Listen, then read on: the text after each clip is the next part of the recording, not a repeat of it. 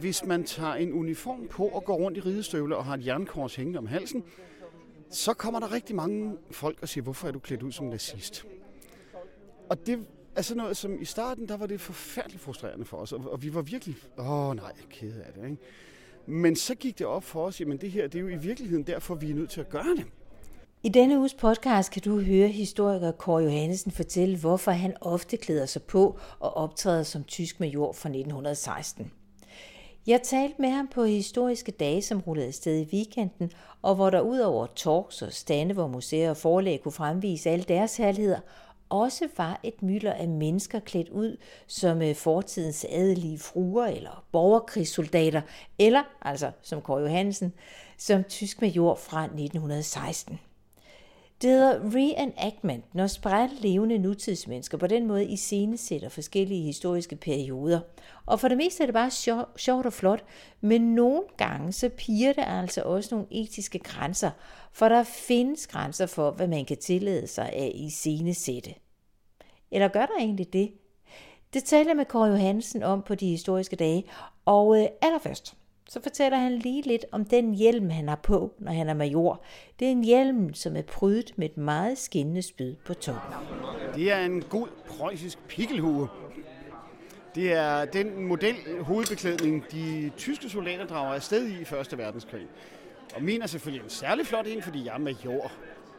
Jeg skal ikke have snavset fingre, jeg skal sidde på et fransk chateau og drikke hvidvin, ikke? Og hvis du så ellers går din beklædning igennem fra top til tå, kan du ikke beskrive, hvad det er, jeg står og kigger på? Jamen, øh, jamen du står jo så og kigger på en major i det preussiske regiment 86, øh, som var hjemmehørende på Sønderborg Slot og havde et meget stort antal dansende sønderjyder med. Så vi kalder det for et dansker regiment. Og det øh, skyldes, at den gruppe, sammenslutning her, jeg er med i, øh, gerne vil arbejde med formidling af verdenskrigen, men med en dansk vinkel. Vi er ikke isoleret til det. Vi har også et par briter og et par franskmænd og en enkelt russer og en portugiser og sådan, hvad der nu dukker op og hvad der løber til. Ikke? Men det, hovedsageligt så, så er det den preussiske side, fordi det var der, vi fandt alle sønderjøderne. Og Korporat, det, det er super hyggeligt herinde på Historiske Dage. Det larmer også bare rigtig, rigtig meget. Må jeg ikke invitere dig med på en gåtur her igennem, så kan det nemlig være, at vi kommer ud. Og så kan vi også undervejs tale om nogle af alle de andre, der er klædt på.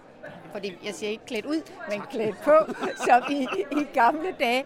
Men ved du hvad, hvis du lige følger med her, så skal jeg bare lige høre, hvor har du fået alt det her tøj fra? Hvordan erhverver man så det? Jamen, det er jo, hvis, hvis man laver viking eller middelalder, så kan man sy meget af det selv.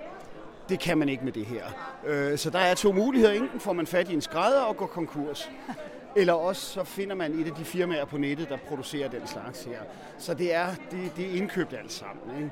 Ikke? Øh, og det er selvfølgelig en ret kostbar hobby, fordi når først man begynder på det her, så er der jo ingen ende på det. Der skal, det skal være de rigtige støvler og de rigtige sokker og hvad ved jeg. Så, øh, så det løber meget op. Men jeg er jo også interesseret i historiekår, men jeg går alligevel ikke klædt som en eller anden 1800-talls dame. Hvad er det, der trigger dig ved at gå rundt her og ligne en fra øh, Sønderjylland i 16, eller i 1600-tallet, i 1916? Jamen, der er jo to lag i det, fordi der er, der er den pæne og stuerene, og det er selvfølgelig ønsket om at formidle historie. Altså, jeg er jo historiker og øh, har altid arbejdet med formidling af det, og synes, det er utrolig vigtigt at nå ud også med en version af historien, der ikke er sådan den, den meget fodnotetunge akademiske vinkel på det, men som er lidt mere, skal man sige, lidt mere let tilgængelig. Jeg tør næsten ikke sige det, men lidt mere folkelig.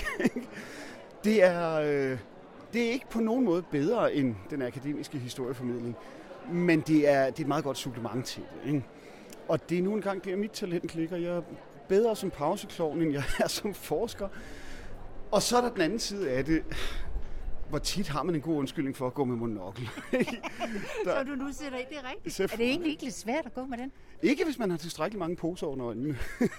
Så. Det vil være noget at sætte den fast i. Ja, ja, ja. Ej, og det er jo lidt sådan, altså nu i det hele taget, jeg har jo, min, min figur er sådan en lille bitte smule operatteofficer. Ikke? Der, der, der går lidt tegneserie i den. Ikke?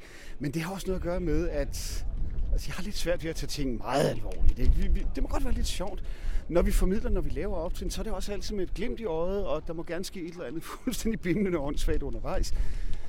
Dels fordi det er sjovt, men også fordi, hvis vi kan nå derhen, hvor vi får folk til at grine, så er der nogle parader, der falder. Så, øh, så, så, så, så har man noget kanal åben til dem. Ikke? Så, så det er lidt, lidt sådan en kalkuleret effekt, at, at det må godt blive lidt, lidt, lidt, lidt skævt og lidt sjovt, fordi når ja, så lægger folk mærke til det. Og før man kan begynde at fortælle folk noget fornuftigt, så skal man fange deres opmærksomhed. Ikke? Og at der, der er det der sådan... Altså nu, det er jo ikke falden på hagen, det er jo ikke stand-up show, vi laver. Jo, nogle gange er det. men, men, men det er ikke det, der er hovedformålet med det. Men det, er, det er simpelthen et meget godt knep til at, at, at fange folks interesse og opmærksomhed. Og, og jeg bliver gør dem lidt nysgerrig på det. Ikke? Så, så, så jeg kan få lov at være sådan lidt, lidt, lidt, en lille smule klovn, ikke? men det spiller en lille smule teater i det. Ikke? Og det gør det også nemmere på et personligt plan, fordi så det er ikke mig, der står foran 400 mennesker. Så er det sådan en persona, man, man udvikler til, øh, til, til, til de her opgaver. Ikke? Og nu er vi kommet udenfor, og hvis det suser lidt i mikrofonen, så skal jeg beklage det. Men kan du ikke lige fortælle, sådan ved at kigge ud over pladsen her for en historiske dag, fordi der er jo alverdens mennesker, der er klædt på som alt fra middelalder til, ja, jeg ved det snart ikke. Hvem er det? Jamen, de er jo, øh, de er jo herligt postmoderne at kigge på det her, ikke? Fordi vi står og kigger på, jamen der er en fin gul bus fra en gang i 50'erne.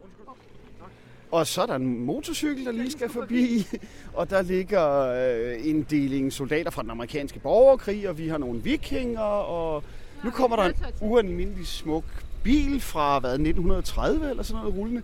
Så det er øh, en stor pærevælling. Og det er jo en af de herlige ting ved det her arrangement, at, at der er så mange ting, der vælter rundt oven i hinanden. Ikke?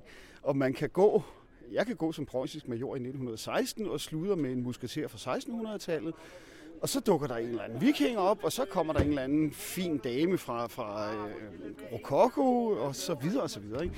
Så det hele er hældt sammen i, i en gryde og rørt sammen, og så kommer det det der meget farvestrålende og, og egentlig også meget inspirerende miljø ud af det. Ikke?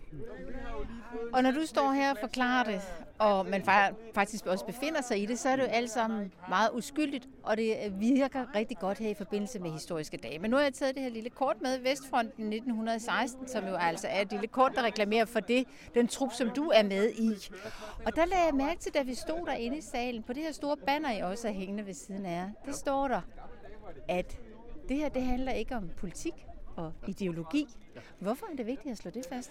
Det er det, fordi øh, hvis man tager en uniform på og går rundt i ridestøvler og har et jernkors hængende om halsen, så kommer der rigtig mange folk og siger, hvorfor er du klædt ud som nazist?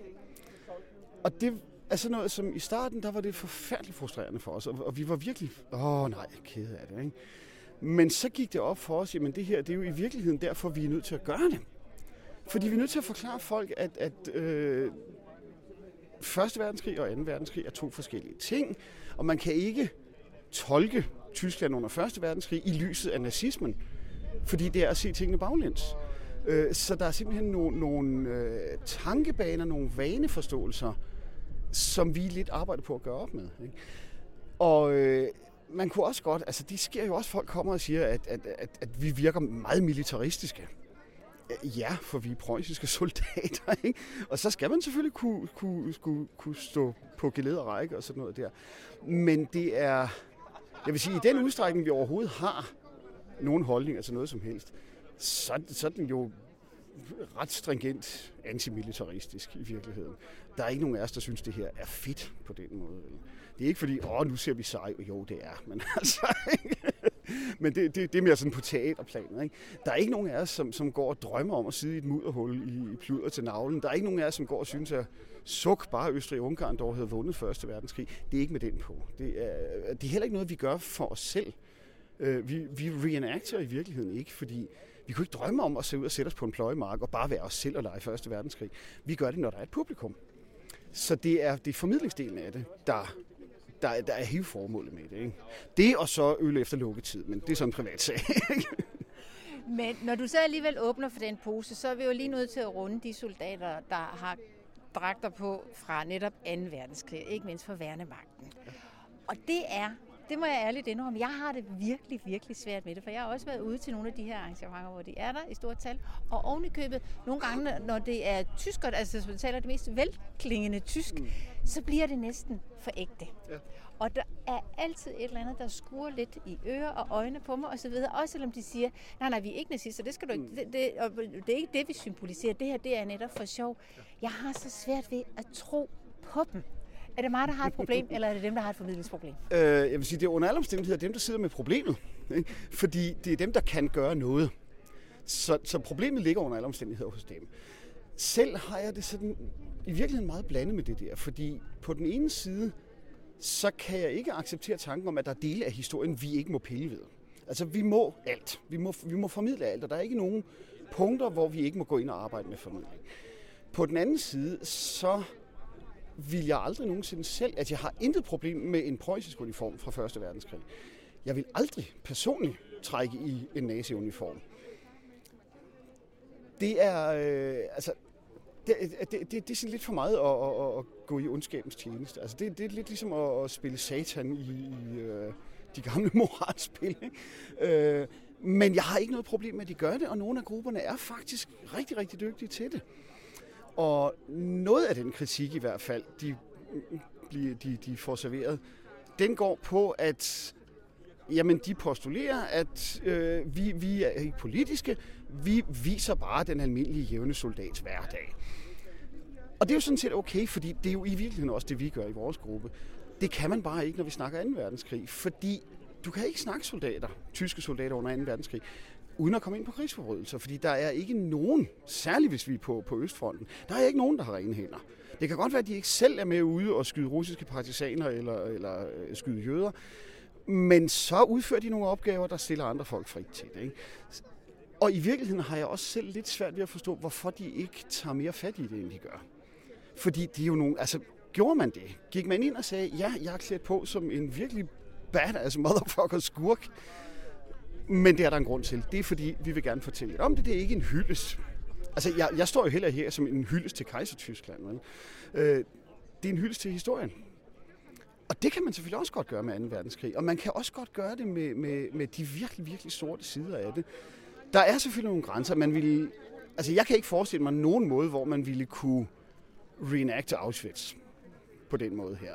Det, det, det, det, at der er en grænse. Man vil muligvis kunne gøre det om 100 år. Men det er simpelthen for tæt på. Altså, det er en krig, det, det, er, det er begivenheder, hvor der stadigvæk er levende mennesker, der har erindringer fra det. Og der er nogle ting, man er nødt til at træde lidt varsom med. Ikke?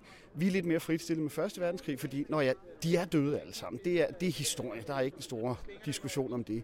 Jeg havde en oplevelse i øh, 2012, hvor øh, vi var en flok venner, som på 100-årsdagen for Titanics forlis mødtes i stiveste pus, høj hat og beneslips og stive flipper og alt det der, og spiste også igennem menuen på første klasse på forlisaftenen. Som sådan en, en lille lukket, det var rent privat lukket event, der var ikke nogen publikum eller noget. Og min hustru var meget forarvet. Det kan man ikke gøre. Det har, jeg har ikke noget problem med, at vi gjorde det. Det synes jeg er okay. Men jeg kunne ikke drømme om at gøre det med Estonia. Fordi det er for tæt på. Titanic, de er døde alle sammen. Ikke? Og det, det vil sige, det er rykket over i historien, og så er man lidt mere frit stillet i forhold til det.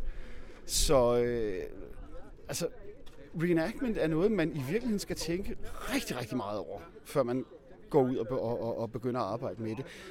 Den der forestilling om, at vi tager bare noget sjovt tøj på, og så går vi ud og laver middelalderting, eller laver vikingeting, eller hvad det nu kan være, den holder jo ikke. Man er nødt til at gøre sig utrolig mange tanker om, hvad er det, vi vil fortælle? Hvordan fortæller vi det? Hvordan får vi sagt det her, sådan så folk forstår, hvad det er, vi mener? Ikke? Ja. Og når du står her og fortæller om det, så lyder det jo så som om, at du har et moralsk kompas. Ind, indimellem med din kone måske lidt uenig i, hvorvidt det går i den rigtige retning, kan vi så sige. Hænder, hænder. Men, men, men du, du, du tager det op og kigger lidt på det, og, og, og finder lidt ud af, i hvilken retning alting det skal gå. Og, og det er jo super fint, men det er jo selvfølgelig ikke alle, der har det, og det er jo nok også det, man nogle gange vil gøre som indvendinger omkring det her. Hvor meget af det her er netop øh, digt, historieforfalskning eller etisk korrekt osv. osv. Når alt det er sagt, alle de forbehold, de er lagt frem, så kan man jo se, og det beviser historiske dage at det her med at gå klædt som nogen i gamle dage, om det er vikinger, eller om det er soldater, eller hvad det nu er, det lader til at være super populært og noget, der er i vækst. Ja. Er det rigtigt set? Ja, det er i den grad rigtigt. Altså historie er i sig selv meget ind og hipt og populært lige for tiden. Øh, og netop det der med noget fest og noget farver, og vi kan se ting, og det bliver øh, taktilt, og vi kan smage på det, og vi kan brænde os på det, og skære fingrene og alt sådan noget der. Det ligger lidt i tiden. Ikke? Altså, vi, vi kan godt lide det der med at... Hvad skal, hvad skal vi sige? Oplevelsen af at komme tæt på, det gør vi jo ikke.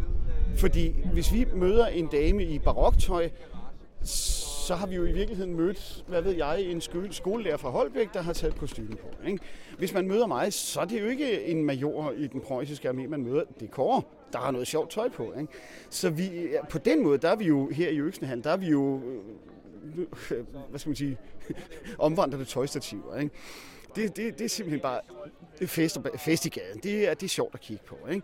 Og så netop fordi vi har så mange ting oven i hinanden, så kan man se nogle udviklinger, man kan trække nogle tråde. Hvis man så vil dykke lidt ned i det, så er det, man skal hen på standene, og så skal man til at snakke med os. Og der står vi jo klar, fordi, nå jamen, vil du gerne snakke om britisk minedrift, eller øh, kolonipolitik, eller sådan noget. Fint, så tager vi en snak om det, og vi har kort med, og vi har sjove ting, du kan kigge på, og alt det der. Så kan vi grave ned i tingene. Så i virkeligheden, så er det jo, øh, altså det der med at slinde rundt ind i hallen, det er, det er, ligesom, det er fishing. Det er, det, det er noget med, hov, se mig, kom hen og spørg mig om et eller andet. Ikke? Det handler simpelthen om at få banket en dialog i gang. Det handler om at indfange folk. Kom herhen, så kan vi jo få, få noget fornuftigt ud af det. Fordi bare det der, jeg står for, jeg er jo blevet fotograferet en milliard gange i den her weekend. Ikke? Og det er da meget smirende, men det er jo ikke noget, der er noget. Altså, det får folk jo ikke noget ud af. Det er, når folk begynder at spørge, hvorfor ser Pikkelhund sådan ud, og hvad skal den der spidse oveni bruges til, og hvorfor har den franske infanterist en rød hat på, det er da dumt, og så videre. Så kan vi begynde at, at, at bruge det til noget. Så kan der komme noget, noget information, vi kan dele noget viden med folk. Og det, og det er jo der, det ligger. Det er dialogen, det er mødet med folk, der er det vigtige. Det er jo ikke det der, at vi får lov at flanere rundt. Vel? Og Kåre, så tror jeg næsten også, at jeg bliver nødt til at slutte med det spørgsmål, du formentlig netop bliver stillet allerflest gange. Hvorfor er der den der dimmer oven på Pikkelhunden? Øh, se, tilbage for 200 år siden, under Napoleonskrigene, der var man meget udsat for sabelhug, der kommer ovenfra, fra rytterien. Og så begynder man at putte alle mulige stejs oven på hjelmene. Det kan være en kam eller en busk eller en spids, som er med til at afværge sabelhugget.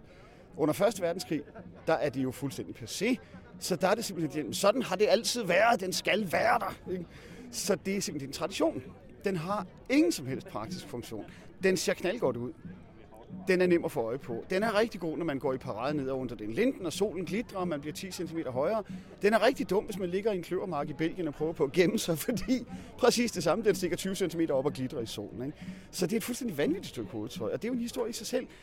Man har den, vi får stålhjelmen i 1916. Hvordan er udviklingen der? Hov, stålhjelmen, det er jo i virkeligheden ikke en ny opfindelse, fordi den tyske stålhjelm, det er jo faktisk en tysk hjelm fra 1400-årene, man omdesigner til industriel produktion. Det er det samme med den engelske, den der åndssvage suppetallerken. Ikke? Det er, jo, det er jo kedelhatten fra middelalderen, som man simpelthen bare oversætter til masseproduktion. Ikke?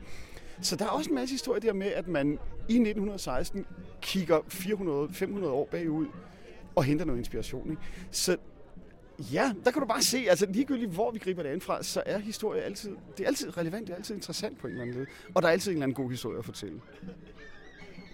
Hvis du kunne tænke dig at stifte nærmere bekendtskab med Kåre Johansen og hans pikkelhus, så skal du tjekke ind på hans hjemmeside, der hedder det samme, som han hedder. Jeg hedder Dorte Chakravarti, og du må meget gerne dele de her podcast med venner og bekendte, og du må også meget gerne tjekke ind hos mig på Facebook eller Instagram, hvis du vil følge med i de forskellige ting, jeg laver. Tak fordi du lyttede med.